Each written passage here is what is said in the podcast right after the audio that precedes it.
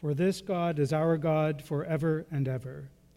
He will be our guide even unto death. In the name of God the Father, the Son, and the Holy Spirit. Amen. One of my New Testament professors who specialized in the writings attributed to St. Paul informed us of a style of writing that Paul used quite frequently. It's called the inclusio style. And what that means is it's almost as if things are contained within two brackets or parentheses.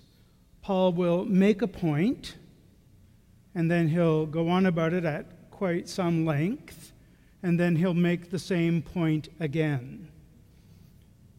He begins and ends with the same thing, and the argument lies in between the two statements. I was thinking of that literary style as I was listening to the scripture readings being read tonight. Theologically, spiritually, they begin and end with the same thing: God's care for us, God's providence for humanity. Yet I have been the Lord your God ever since the land of Egypt.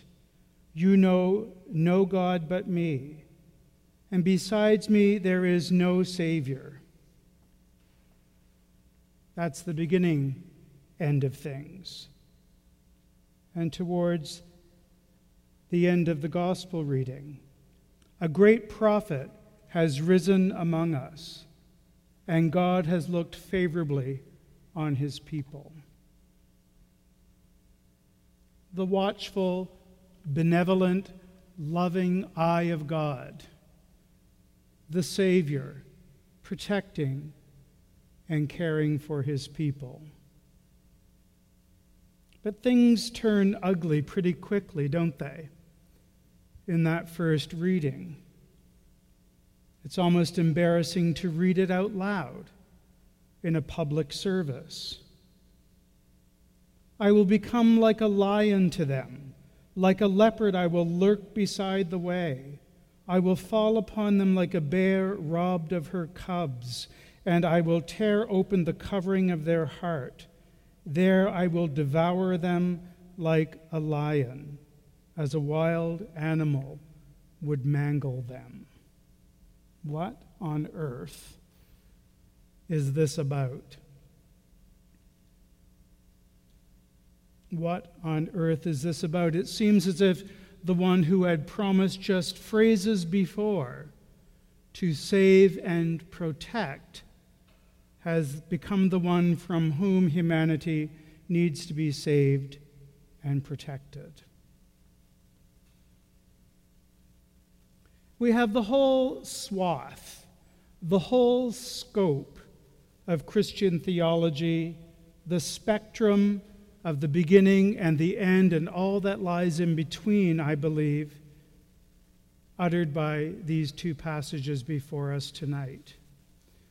We have the innocent time of humanity's existence, the time of enmity between God and humanity, all pointing to a time of restoration, a time of consolation, when all the evil that has been done will be undone, all the darkness that has befallen us will be pushed away. Because in the middle of these two passages, someone is knit together in his mother's womb. And that someone is Jesus Christ, the Son of God, the Savior of the world. If you pay careful attention to the gospel stories, you will see that Jesus is undoing the kind of enmity and violence that first reading descends into. Restoration and consolation. Those are two key themes in Christian theology.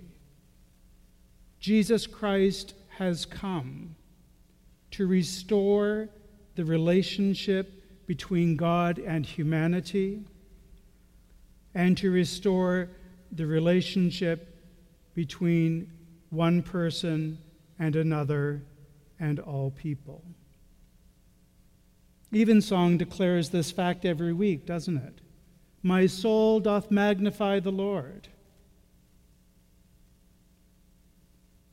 What is the Magnificat about but restoring God's order for things?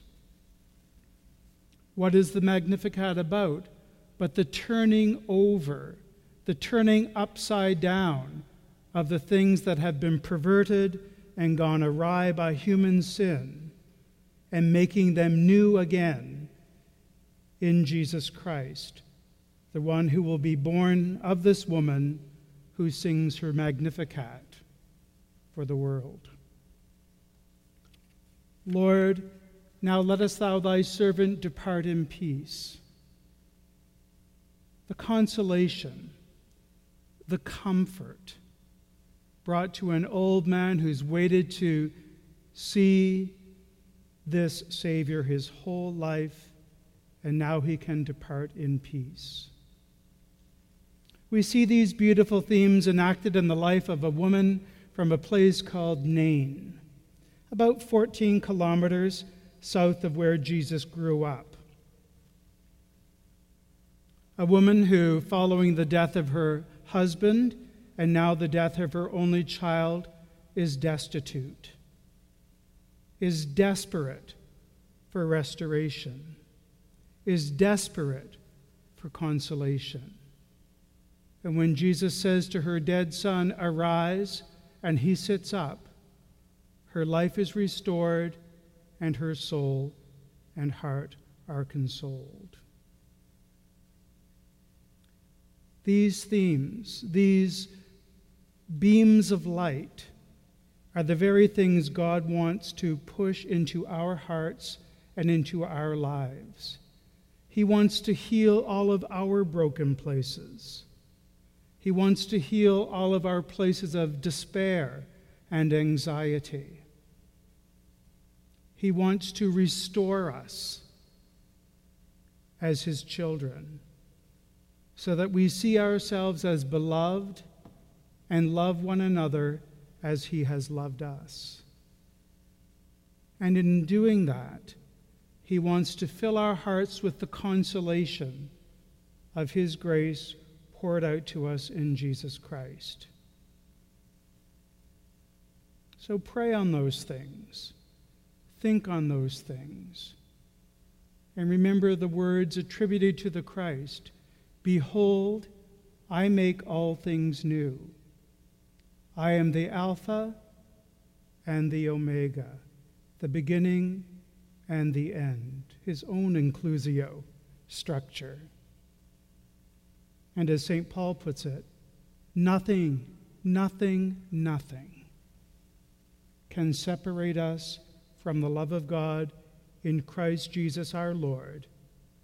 And in another place, all things work together for good for those who love God. Jesus Christ is our restoration. He is our consolation. Amen.